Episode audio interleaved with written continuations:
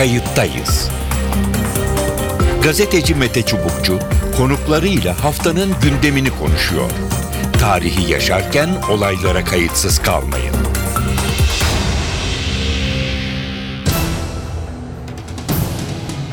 İyi günler efendim. Bir kayıttayız programıyla daha bir aradayız. Bugün cuma etrafımızda önemli gelişmeler yaşanmakta ve biz de bu gelişmeleri kayıt altına alacağız.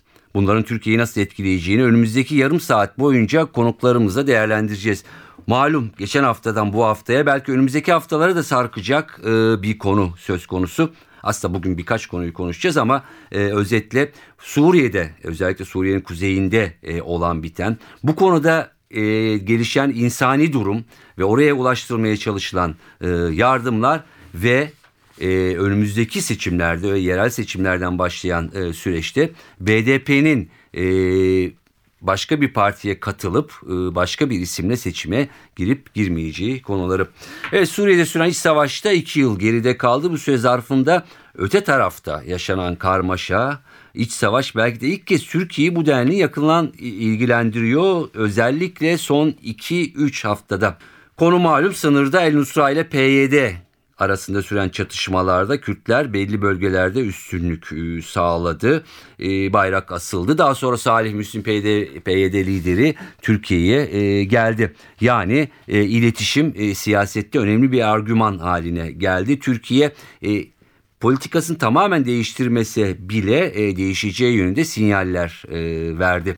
Salih Müslim geçen hafta İstanbul'da ağırlanmıştı. Görüşmeler yapıldı. Karşılıklı diyaloglar aslında tarafları biraz da rahatlattı diyebiliriz ama hükümet de bu arada rahatsızlığını e, iletti. De facto bir duruma izin vermeyeceklerini e, söyledi. Peki e, Türkiye konumunu değiştirdi mi? Suriye'de nerede duruyor ya da PYD, Nusra, Özgür Suriye ordusu konusunda politikası aynı mı? Konuğumuz e, İbrahim e, Karagül, Yeni Şafak gazetesi e, genel yayın yönetmeni.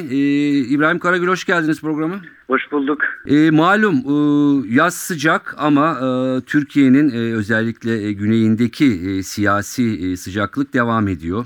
Evet. E, Suriye'de olsun, e, Irak'ta olsun, e, daha güneye gidersek Mısır'da ama e, Suriye'yi e, konuşalım e, diyoruz. Son gelinen noktayı isterseniz bir değerlendirelim. E, malum çatışmalar e, gelen haberlere göre e, devam ediyor. E, işte bir yanda PYD ya da işte Suriyeli Kürtlerin olduğu söyleniyor. Diğer yanda Özgür Suriye ordusu ya da işte El Nusra savaşçıları olduğu söyleniyor. Sivillere kadar vardı dün gelen evet. haberlere kadar evet. söyleniyor. Salim Müslim'in geçen haftaki malum ziyareti hatta bu hafta yine gelme ihtimalinden bahsediliyor. Şimdi hangi noktada bu durum? Ya Suriye'de müthiş bir parçalanmışlık ve sanki e, yani bu istenmeyen bir sonuca gelinmişlik var. Muhalifler e, muhalif diye bir e, şeyi konuşamıyoruz artık. Bütünlük olarak konuşamıyoruz. Parça parça konuşuyoruz. PYD konuşuyoruz. Nusra Cephesi konuşuyoruz. Diğer grupları konuşuyoruz. E, müthiş bir parçalanmışlık var. Genel itibariyle muhalifler diye bir kavram nasıl konuşulur bilmiyorum ama muhalefet dediğimiz şey yalnız bırakılmış uluslararası konjüktür tarafından, kamuoyu tarafından ve bölge ülkeleri tarafından. Yani bugüne kadar muhaleflere destek veriyor gibi görünen ülkeler bile bu desteği genel muhalefete destekten çektiler. Kendilerine yakın gruplara desteklere dönüştürdüler. Ve bu da Suriye için en tehlikeli şey. Yani böyle görünüyor ki bu parçalanmışlık devam edecek. Daha da mikro düzeyde örgütler ortaya çıkacak e, maalesef hazin bir durum var. Yani kötü bir görüntü var. E, Şam yönetimine karşı verilen savaşta e, bugüne kadar istenilen sonuca ulaşılamadı. Ulaşılamamasının gerekçesinin dış destek yoksunluğu, bölgesel destek yoksunluğu olduğu söyleniyor. Bu sadece askeri istihbarat desteği değil, bir e, diplomatik destek de zayıflamış görünüyor. Uluslararası kamuoyu Mısır'daki darbeden sonra e, özellikle daha da sanki çekildiği kenara. E, ben Suriye'de bu aşamada yoğun bir şekilde diplomasinin ve siyasi dengelerin dışında insani unsura çok çok dikkat edilmesi gerektiğini düşünüyorum. Gerçekten bir facia yaşanıyor orada. Hı hı. Herkes birbirini öldürüyor. E, sivil kayıplar çok fazla. E, Suriye şehirlerinden, kasabalarından gelen resimlere baktığınız zaman e, insan olarak hepimizin vicdanını sızlatacak görüntüler Evet. e, bize kadar ulaşıyor, dünyaya kadar ulaşıyor. E, ama garip bir şekilde bir sessizlik var. Yani en azından tavır almayan, pozisyon almayan ülkelerin bile bu insani tra- trajedi karşısında biraz seslerini yükseltmeleri gerekiyor. Tarih katliamı var, şehirler yok oluyor, harabeye dönüşüyor. Bu hafta mesela Humus'tan gelen resimlere bakıyorum. Yani İkinci Dünya Savaşı görüntüleri var. Yani şehir tamamen yok olmuş. Ee, tarih e, tarihi miras tamamen yok olmuş. Kimse bunlara ses çıkarmıyor. Yani siyasetin ötesinde de, diplomasinin ötesinde de, taraf olmanın ötesinde de Suriye'deki bu e, trajediye karşı e, herkesin yani ideolojik siyasi perspektifini bir tarafa bırakarak bir şeyler söylemesi gerekiyor. Yani ma- maalesef çok hazin bir tablo Evet. var ve bunun da uzunca bir süre böyle devam edeceğini düşünüyorum. Çünkü bir çözümsüzlük e, noktasına gelinmiş durumda. Yani Suriye meselesini çözmek yerine tarafların, grupların aldığı pozisyonları tartışıyoruz. Evet. Hangi grup hangi ülkeye yakın duruyor? Hangi grupla ne tür ilişkiler yürütülüyor? Ama genel itibariyle Suriye meselesinde bütüncül bir yaklaşım, bütüncül bir tartışma maalesef Türkiye'de de yok, dünyada da yok. Peki Ee, biraz daha e, kapsamı e, daraltırsak e, yani Türkiye ile e, Türkiye'nin pozisyonu e, belli fakat son dönemde e, işte PYD'nin e, çıkışı e, işte bir e, sınırın karşı tarafına işte bayrak asması Salih Evet. Müslim'in gelmesi hükümetle ya da işte bir takım organlarla yapılan e, görüşmeler şimdi Türkiye e, Dışişleri Bakanı'nın açıklaması da var. Özellikle muhalif gruplara e, yani bu hani muhalefete ihanettir bütün bu yapılanlar e, diye. Şimdi Türkiye'nin e, pozisyonu nerede e, göreceğiz? Bu Kürtlerle özellikle Suriyeli Kürtlerle ilgili e, eski yaklaşım e, değişiyor mu? E, iki tarafa da mı e, ayağını e, basmaya çalışıyor Türkiye? E, ne dersiniz? Türkiye'nin iki pozisyonu var aslında. Birisi Suriye ile ilgili genel pozisyonu. Burada e, hiçbir sarsılma geri adım da yok. Türkiye'nin durduğu yer ilk başta neredeyse şimdi de o. Ve o konuda hiçbir pozisyon değişikliği olmadı. Belki e, bu konudaki politikanın da tekrar sorgulanması da gerekebilir. Yanlışlık yapılmış olabilir mi? Üslup hatası, usul hatası yapılmış olabilir mi? Bu ayrı bir mesele. Hı hı. E, gruplar konusunda yani Kürtler konusunda Türkiye zaten genel itibariyle Kürtlere yakın duruyor. Yani bölgedeki e,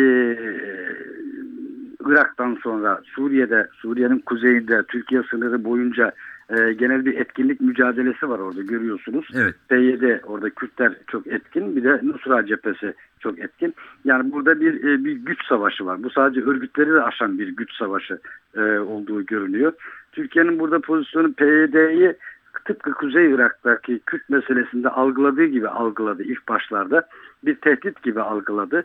Yani o bölgede yeni bir Kürt otonom bölgesi oluşuyor. Bu Türkiye için yeni bir tehdittir şeklinde bir algılama eğilimi ilk başlarda vardı.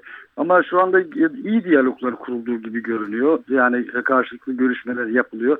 Türkiye o anlamda Kürtleri bir tehdit algılama yani Suriye'de de tehdit algı- algılama pozisyonunda değil. Hı hı. Yani hatta onlarla yakın durma, onlarla e, sürekli diyalogda olmaz, onlarla sürekli konuşabilme, konuşarak bir yerlere varabilme, Türkiye'deki çözüm sürecinin de etkisi, yaklaşımı bu bölgede yaklaşmış, e, şey yapmış durumda. Oradaki Kürtlerin de şu anda doğrudan Türkiye'yi hedef aldığı gibi bir pozisyon söz konusu değil. Evet. Bir boşluk var, bir otorite boşluğu var, ülkede bir belirsizlik var. Her, herkes bulunduğu yerde pozisyon alıyor tabii. Bu gayet doğal bir şey. Bunu da öngörüyordu. Herkes öngörmesi lazım. E, ben Türkiye'nin PYD ile e, önceki dönemde mesela PYD'ye bakışıyla şimdiki bakışı arasında ciddi farklar olduğunu, bunu bir tehdit algılaması yerine içselleştirdiğini, Hı hı. içselleştirmeye çalıştığını, onlarla güçlü ilişkiler kurmaya çalıştığını, biraz burada Kürt e, etnik kimliği ötesinde bölgesel bir takım algılamalarla hareket ettiğini, yani bu Kürtlerle gelecekte bu bölgede daha ciddi ortaklıklar kurabileceğine dair bir perspektif perspektifi olduğunu düşünüyorum. Ya hı. bu anlamda son dönemdeki ilişkileri mesela PYD'den buraya ziyaretleri sen söyledin gene ziyaret gelecekler, Hı hı. görüşecekler. O görüşmeler gayet de olumlu geçiyor. Karşılıklı şey mesajları veriliyor. Yani olumlu şey me- mesajlar veriliyor. Ee, bilemezsin tabii. Yani bu bölgede e, özellikle örgütler düzeyinde düşündüğünüz zaman e, pozisyonlar çok hızlı değişiyor. Çok değişken. Her şey çok değişken. Yani bir hafta e, bu hafta içerisinde konuştuğunuz, anlaştığınız bir mesele bir hafta sonra tamamen ortadan kalkabilir. Pozisyonu yeniden değişebilir. Beraber olduğunuz gruplar e, veyahut da size yakın duran gruplar yarın karşınızda olabilir. Burada daha genel bir perspektif, yaklaşım sunmak lazım, pozisyon oluşturmak lazım. Türkiye bunun yapma e, çabası içerisinde görüyorum. E, iyi de Evet. gidiyor gibi geliyor bana. Yani diyalogsuzluk ve doğrudan tehdit görme Türkiye'de Kuzey Irak'ta gördük örneğini. Tamamen çözümsüzlük demektir. Türkiye'nin bu konuda mevzi kaybı demektir Kuzey Irak'ta. O anlamda ilk durduğu yerin çok çok e, farklı bir yerde şimdi Türkiye. E, Suriye'de de aynısı olacak. Yani aynı mizansen bir şekilde olacak. O zaman tekrar yılları kaybetmek, o karşılıklı gerilimleri yaşamak yerine konuyu, e, meseleyi içselleştirerek, benimseyerek, sahiplenerek e, çözmeye doğru gitmek en azından e, e, bir şekilde vaziyet etmek e, daha sağlıklı bir yaklaşım. Bence şu anda bunu yapmayı deniyorlar. Peki İbrahim Karagül son şunu soracağım. E, farklı yorumlar da var tabii ki. Yani bir yanda PYD pardon e, diğer yanda da e, yani Özgür Suriye ordusu içinde mi dışında mı olduğu tartışılan e, El Nusra e, cephesi. E, peki ne düşünüyorsunuz? Belli bir süre sonra Türkiye e, El Nusra'ya biraz daha mesafe e, koyabilir mi ya da bir tercih yapmak durumunda kalabilir mi? Tabii bu konuda çok yoğun bir uluslararası baskı var. Yani El Nusra cephesiyle Türkiye doğrudan iş yürütmez. Evet. Yürütmemeli de. Yani bunun e, e, bunun bunun bunun ne tip travmalara yol açabileceğini tahmin edebiliyorlardır. E, ama e, Özgür Suriye ordusu sağlam bir zemindir. Yani keşke o zeminde herkes kalabilseydi. E, Suriye'de şu anda öyle bir zeminden bahsetmek mümkün değil. Suriye'de örgütler savaşı var. Örgütler e, kendi ideolojik savaşları yapmıyorlar aslında. Örgütler e, yakın durdukları ülkelerin, güçlerin pozisyonlarına göre e, yer belirliyorlar, tavır alıyorlar. Yani o anlamda Türkiye'nin bu denklemi iyi kurması lazım, gelgitleri iyi takip etmesi lazım. E, örgüt değişkenliğine bir şekilde kurban olmaması lazım. E, doğrudan, açıktan Suriyeli hiç bu gruba çok şiddete eğilimli, çok e, katliamlar yapan gruplar hariç Türkiye açık pozisyon almayabilir. Çünkü hassas bir durum var burada. Ee, her durum Türkiye'nin küçük bir hareketi bile bölgede ciddi anlamda Suriye üzerinde Suriye'de etkili oluyor. Ee, bunu bir kontrol altına bir dengede tutmaya çalışacaktır. Ama Türkiye El Nusra ile iş yapıyor görüntüsünü diplomatik alanda vermekten kaçınacaktır. Bu resim Türkiye için iyi bir resim değil bence. Peki e, böyle bir resim var mı E, yoksa ya yaratılmış bir resim mi bu? Bence biraz e, yaratılmış bir resme benziyor. Yani Türkiye'nin o, o tip e, tecrübeleri çok fazla. Yani önceden beri yıllardır örgütlerle ilgili de, e, şeyleri, tecrübeleri, e, deneyimleri çok fazla. Ya biraz yaratılmış bir şey. Özellikle Batı kamuoyunda bu algı işleniyor. Özellikle Batı medyasında çok fazla işleniyor. E, ben biraz bunun abartıldığı kanaatindeyim. Hı hı hı. E, ama sonuçta e, orada bir etkinlik e, savaşı e, yürütüyorlar en azından. Ya orada örgütler kadar. savaşı değil aslında. Örgütler üzerinde güçler savaşı yaşanıyor. Yani her örgütün yakın durduğu bir güç var. Irak'ta da bunu gördük. Irak'ta hep örgütler savaşırdı. Evet. Ama aslında örgütlerin arkasında devletler mücadelesi vardı. Güçler mücadelesi vardı. Şimdi Suriye'de de aynı şey, aynı resim giderek ortaya çıkıyor. İşte bu çok tehlikeli bir şey. Yani Irak'ta yapılan te, e, Irak'taki tecrübeyle Suriye'ye bakmak lazım. Bu örgütler meselesine biraz böyle bakmak lazım da çok son derece dikkatli olmak lazım. Evet. E, çok kısa e, olarak e, yanıtlarsanız sevinirim. E, özellikle şimdi kapılarda e, Suriyeli Kürtlere e, yönelik e, bir takım yardım girişimleri var. Oradaki insani durum da e, giderek e, kötüleşiyor. E, Türkiye'nin e, bu konuda nasıl bir tavır alması gerekiyor? Ne dersiniz? Ya insani yardım konusunda sınırsız bir şey olması lazım zaten. O konuda Türkiye'nin yaklaşımı genelde doğru. İnsani yardım konusunda hiçbir e, engelin tanınmaması lazım. Her yolun denenmesi lazım. Kapılarında, diplomasinin de, işte şartların da, oradaki e, güvenliğin de mümkün mertebe denenmesi lazım. Bunun bir sınırı yok. Bunun bir siyaseti, diplomasisi olmaz. Kürt olur, Nusra cephesinin etkinlik al- alanında olduğu yerler olur. Başka grupların etkinlik alanında olduğu yerler olur. E, sivillere ve insan e, insani yardım konusunda alabildiğine mücadele etmek lazım. Türkiye bu konuda dünyada en iyi örnekleri veren ülkedir. Yani bunu açıkça söylemek, teslim etmek lazım. İbrahim Karagül çok teşekkür ediyorum programımıza Ben katıldığınız için. teşekkür ederim.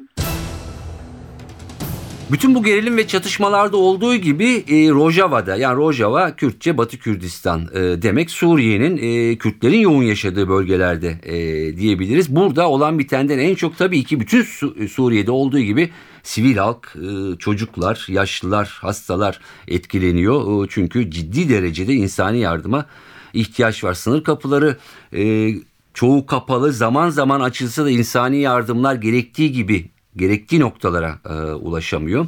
E, oradaki halk en insani ihtiyacı olan ekmek ve ilaca ulaşamayınca e, BDP de devreye girdi. Bazı BDP'li belediyelerce hazırlanan ilaç, kuru gıda bulunan yardım paketlerin geçişine e, izin veriliyor ama bunların bir kısmı söylediğimiz gibi noktalara ulaşamıyor. E, ve devam ediyor bu çabalar. E, şimdi e, yaklaşık 10-12 kamyonluk bir insani yardımın e, bulunduğu e, Kızıltepe, Mardin Kızıltepe'deki Şenoba e, kapısına e, gideceğiz. Orada yardımlar bekliyor bekliyor diye biliyoruz. E, Van Bağımsız Milletvekili Aysel Tuğluk da bu yardımların karşıya geçmesini için geçmesi için koordinede bulunuyor. Aysel Hanım'la konuşacağız. Kayıttayız programının e, bir diğer konuğu e, Van Bağımsız Milletvekili Aysel Tuğluk. E, Aysel Tuğluk şu anda yanılmıyorsam Nusaybin'de sınırda, sınır kapısında. Aysel Tuğluk iyi günler.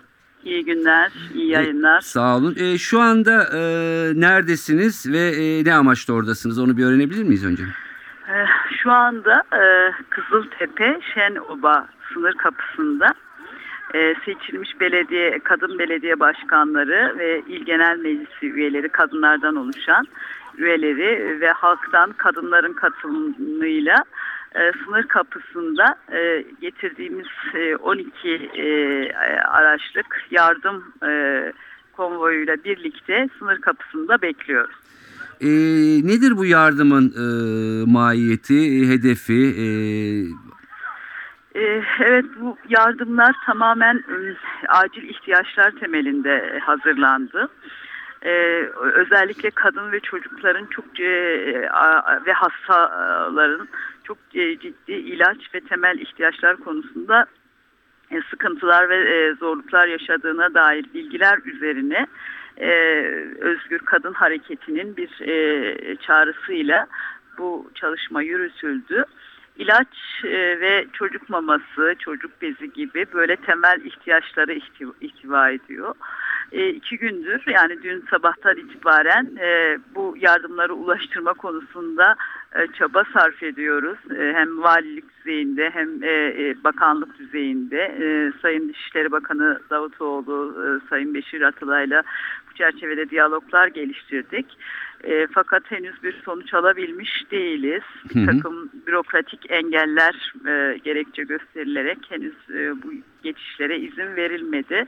Ve maalesef e, sınırın karşı tarafında da halk bu yardımları almak için m, bekliyor. E, bu hani yardımları ulaştıramamış olmaktan dolayı da e, cidden çok üzgünüz. Ve burada çok ciddi bir tepkiye de yol açmış durumda. evet.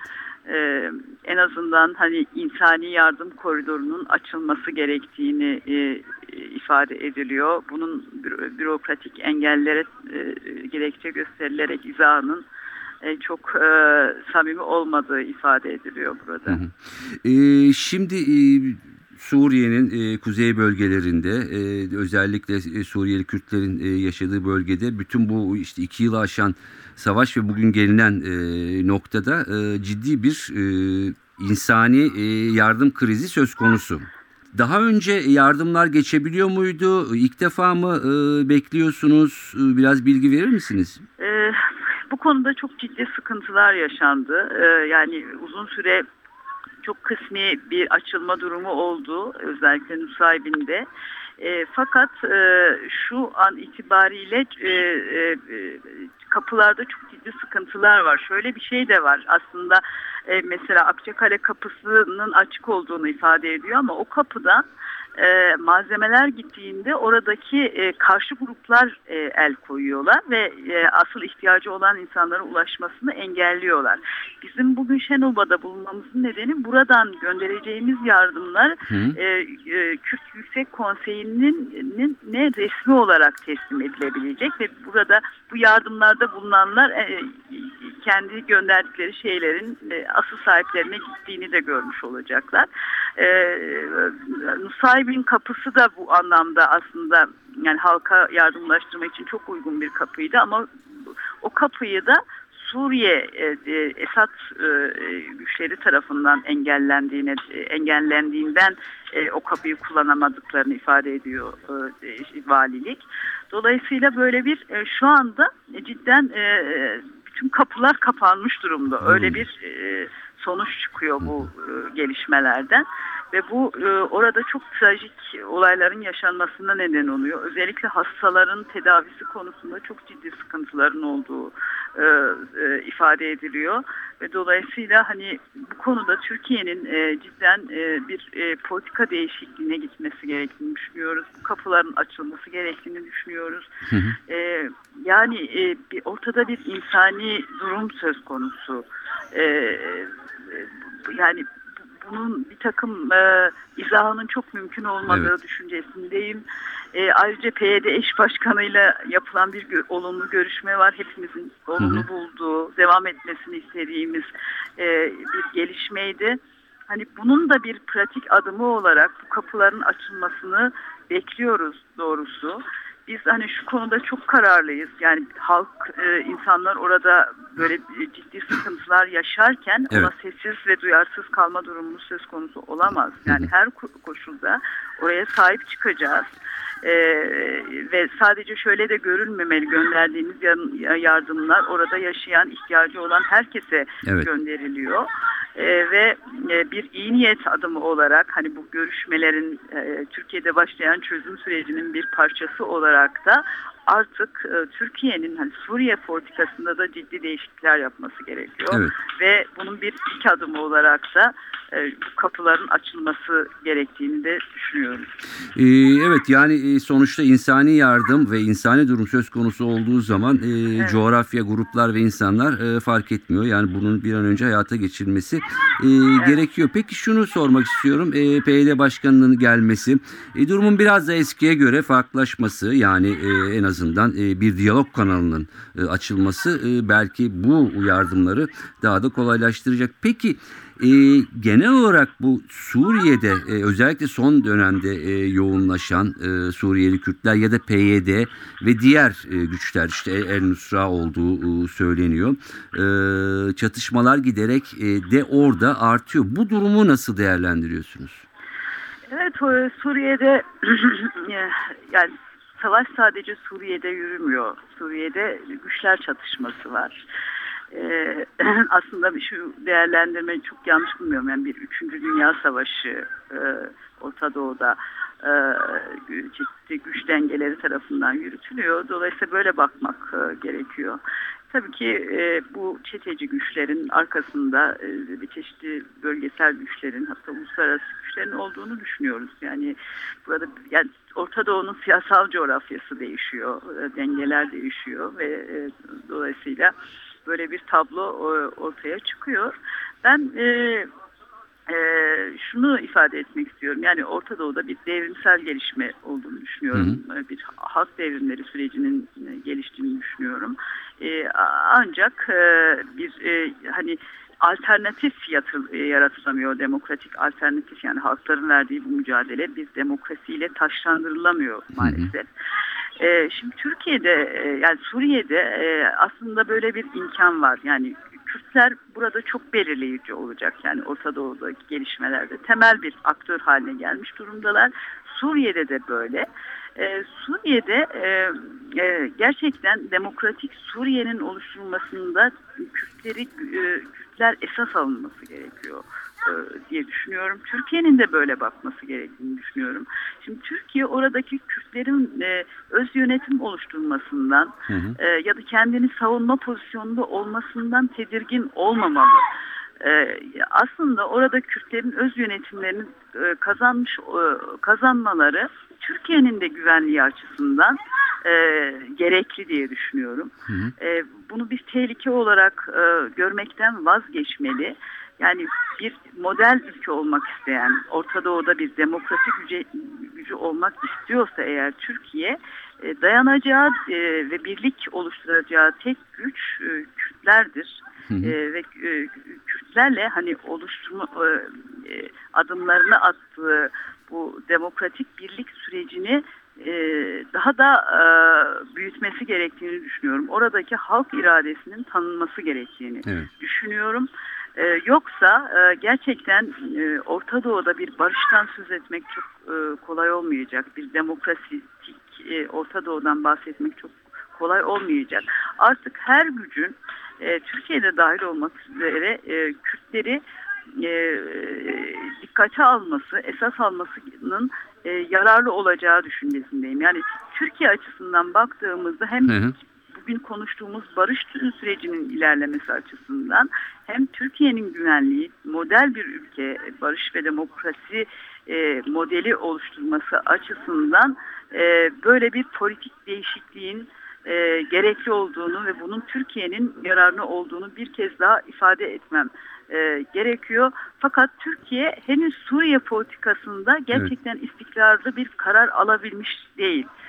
E, halbuki geçmişte uyguladığı politikaların iflas ettiğini pratikte gördü. E, bu, bu politikanın arkasına takılıp gitmenin hiçbir yararı yok. Bu sonuç vermiyor. Yani tek çarenin tek çarenin e, Kürtlerle birlikte yürümek olduğunu yani hem Türkiye'de hem Suriye'de e, bunun e, e, hem Kürtleri hem Türkleri daha da büyüteceğini ve he- herkese kazandıracağını özellikle belirtme Peki. gereği duyuyorum. Peki.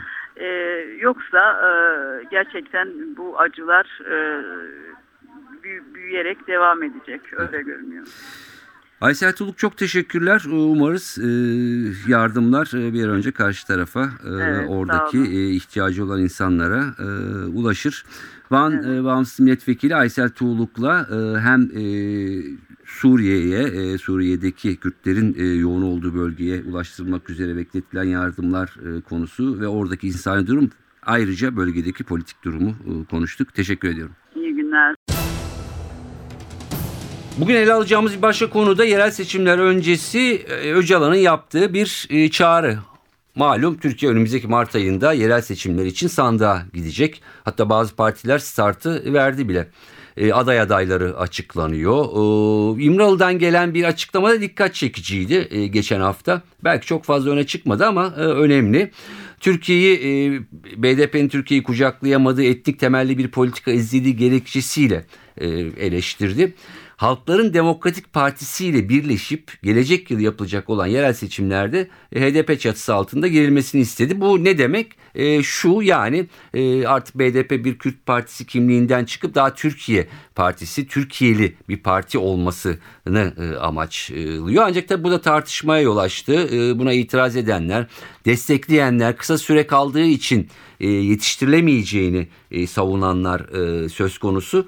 E, bakalım e, ne olacak e, Mart ayındaki yerel seçimlerde BDP BDP olarak mı girecek ya da BDP'nin başka bir partiye e, katılması e, gerçekleşecek mi? Bunu da e, HDK Yürütme Kurulu üyesi Profesör Doktor Gencay Gürsoy'la e, konuşacağız. Karşımızda e, HDK Halkların Demokratik Kongresi Yürütme Kurulu üyesi Profesör Gencay Gürsoy var. E, Gencay Bey hoş geldiniz programımıza. Merhaba, hoş bulduk. E, şimdi e, aslında uzun süredir tartışılan ama bu hafta daha fazla e, gündeme gelen e, Türkiye'de süreç ya da barış süreci e, diyebileceğimiz süreçle de e, ilgili e, İmralı'dan e, yeni bir öneri geldi. Aslında uzun süredir e, bilinen ama e, bugünlerde gündeme düşen. E, bir şekilde e, önümüzdeki dönemde BDP'nin e, tırnak içinde feshedilmesi ya da e, HDK ve Halkların Demokratik Partisi'ne katılması. Dolayısıyla hani biraz etnik temelli ya da o Kürt kimliğini daha Türkiye'leştirmek ve Türkiye'ye yaymayı amaçladığı. Fakat e, Mart ayına az kaldı seçimler e, yaklaştı. E, şimdi ilk başta bu öneriyi nasıl e, değerlendiriyorsunuz ve bunun için e, şu anda pratik e, süreç nasıl işleyecek ya işleyebilecek mi daha doğrusu? Evet. Ee, doğrusu e, varılması gereken hedef bakımından yani Kürt siyasi hareketinin daha kapsayıcı bir Türkiye Partisi şemsiyesi altına e, girmesi e, fikri, yaklaşımı e, bana e, doğru geliyor, olumlu geliyor. Ama e, bu e, önümüzdeki seçimlere çok ay süre kalmış olması nedeniyle ve BDP'nin şu son iki yıl içinde e, barış ve demokrasi konusunda verilen mücadeledeki performansının e, partinin tanınması gerek Kürt gerek Türk kamuoyunda e, olumlu e, karşılanması konusu dikkate alındığı zaman hani bu seçimlerde e, yine BDP'nin ismiyle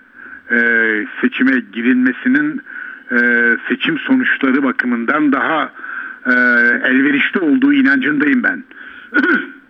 Aslında e, bu çok önceden başlasaydı e, ve HDP, HDP e, bir e, Türkiye boyutunda tanınan bir parti olabilseydi e, bu mahsur belki e, şimdi göz önüne alınmayabilirdi ama bu önümüzdeki seçimler için hele yerel seçimler için bunun biraz erken olduğu düşüncesindeyim. Zaten benim bildiğim kadarıyla İmralı'dan gelen telkinde e, bunun böyle bir koşul olarak ileri sürülmediği, bu meselenin e, HDK ve BDP e, yönetim kadrolarında tartışılmasının telkin edildiği e, ifade ediliyor. Dolayısıyla bu mesele henüz çok netleşmiş değil. Benim bildiğim kadarıyla HDK'de de henüz çok kesin karar verilmiş değil. Bir ara formül üzerinde duruluyor. Yani Nedir? diyelim işte e, Güneydoğu Anadolu'da BDP'nin bugün e, oy çoğunluğuna sahip olduğu yerlerde e, BDP ismiyle seçime girmek, e, batıda e, HDP üzerinden seçime girme meselesi bu bir ara formül olarak düşünülebilir. E, ben yani oy kaybına yol açacaksa Evet. e, bunların bile tartışılması yani bu formülün bile tartışılmaya değer olduğunu düşünüyorum. Yani çok e, doğrusu şey değilim. Yani e, BDP bu seçimlerde, yerel yönetimlerde gücünü kanıtlamalıdır E, ve e, oy kaybına uğramamalıdır. Bu temel e, şey e, kriter bu olmalıdır diye düşünüyorum. Ama daha sonra genel seçimler, ondan sonra genel seçimler için tabii ki e, çok daha geniş kapsayıcı bir yapıya kavuşmak daha doğru. Yani bir tartışma ortamı e, anladığım kadarıyla açılmış e, durumda. E, Peki hareket ya da işte Halkların Demokratik Partisi içindeki tartışmalar da sizin söylediğiniz gibi mi yoksa hani kesin olmaz ya da hemen harekete geçelim diyenler de mi var? Benim izlenimim şu, bu ara formül diye ifade ettiğim yani Güneydoğu'da BDP, Batı'da HDP e, formülü üzerinde çok fazla e, değişiklik olmayacak gibi gözüküyor. Yani o, o, o ara formülde anlaşma olacak e, izlenimine sahibim. Hı hı. E, peki ne dersiniz bu teklif ya da e, bu telkin e, sizce e, gerçekten BDP'nin e, kimliğini e, bir türlü e, hani kıramaması ve Türkiye'ye yayılamamasından mı e, kaynaklanıyor yoksa bu daha büyük daha farklı bir projenin bir başlangıcı ya da tartışma zemini mi? Şimdi şöyle bir sorun var. Ben de doğrusu bunu e, BDP'li arkadaşlarla da tartışıyorum. Yani Kürt meselesi bugün artık Türkiye sınırları içinde bir mesele olmaktan çıktı bir Orta Doğu meselesi. Dolayısıyla e, Kürt siyasi hareketini temsil eden partinin de e, Orta Doğu'ya e, hitap eden açılımda bir parti olması e, maddenin tabiatı gereği gibi gözüküyor bana.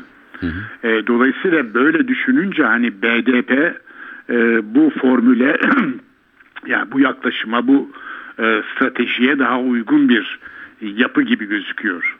Oysa HDP daha Türkiye sınırları içinde bu meseleyi e, düşünen bir e, stratejinin e, formülü gibi e, izlenim veriyor. Bunlar E, tabii arkasından çeşitli spekülasyonlar zaman zaman henüz basına yansımamış olsa da bunlar e, ifade ediliyor.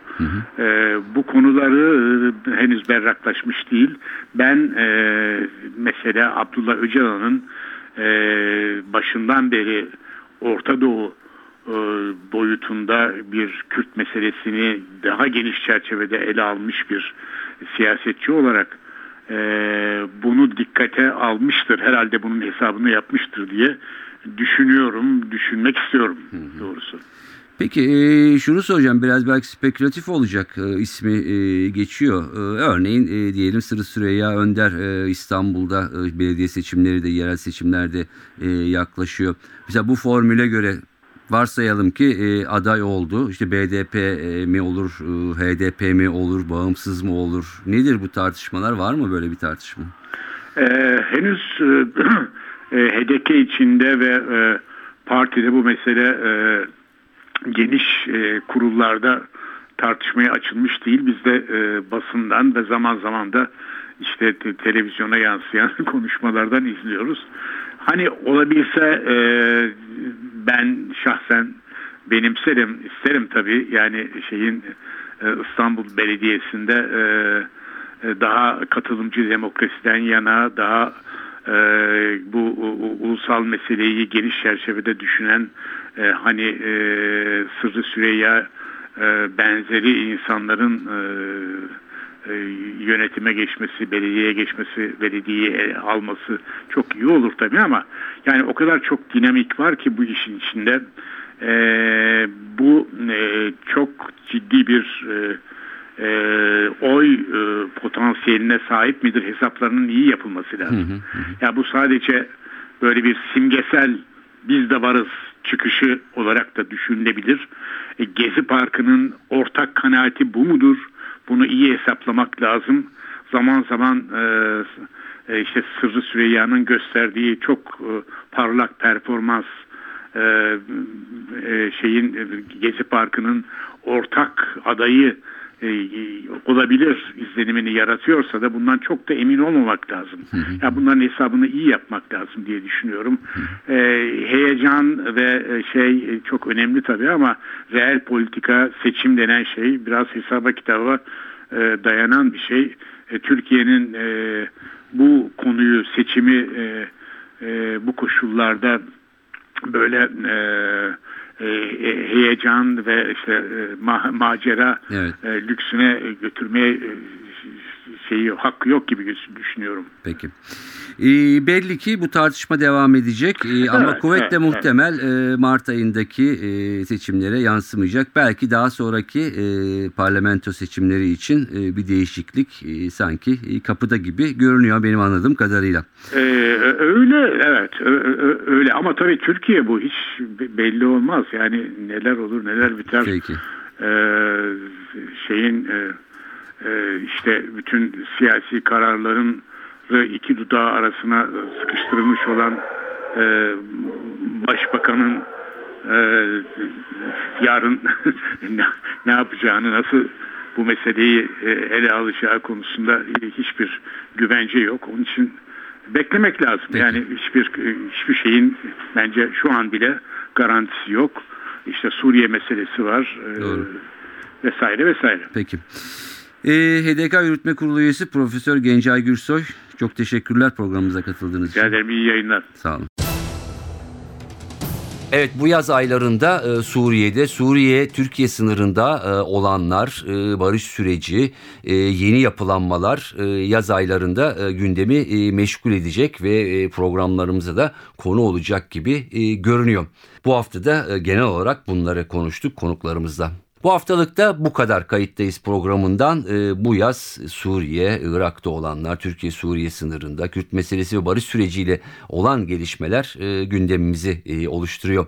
İyi günler, iyi haftalar ve iyi bayramlar e, dileğiyle kayıttayız programını noktalıyoruz. Ben Mete Çubukçu, editörümüz Sevan Kazancı. Kayıttayız programından hoşçakalın diyoruz.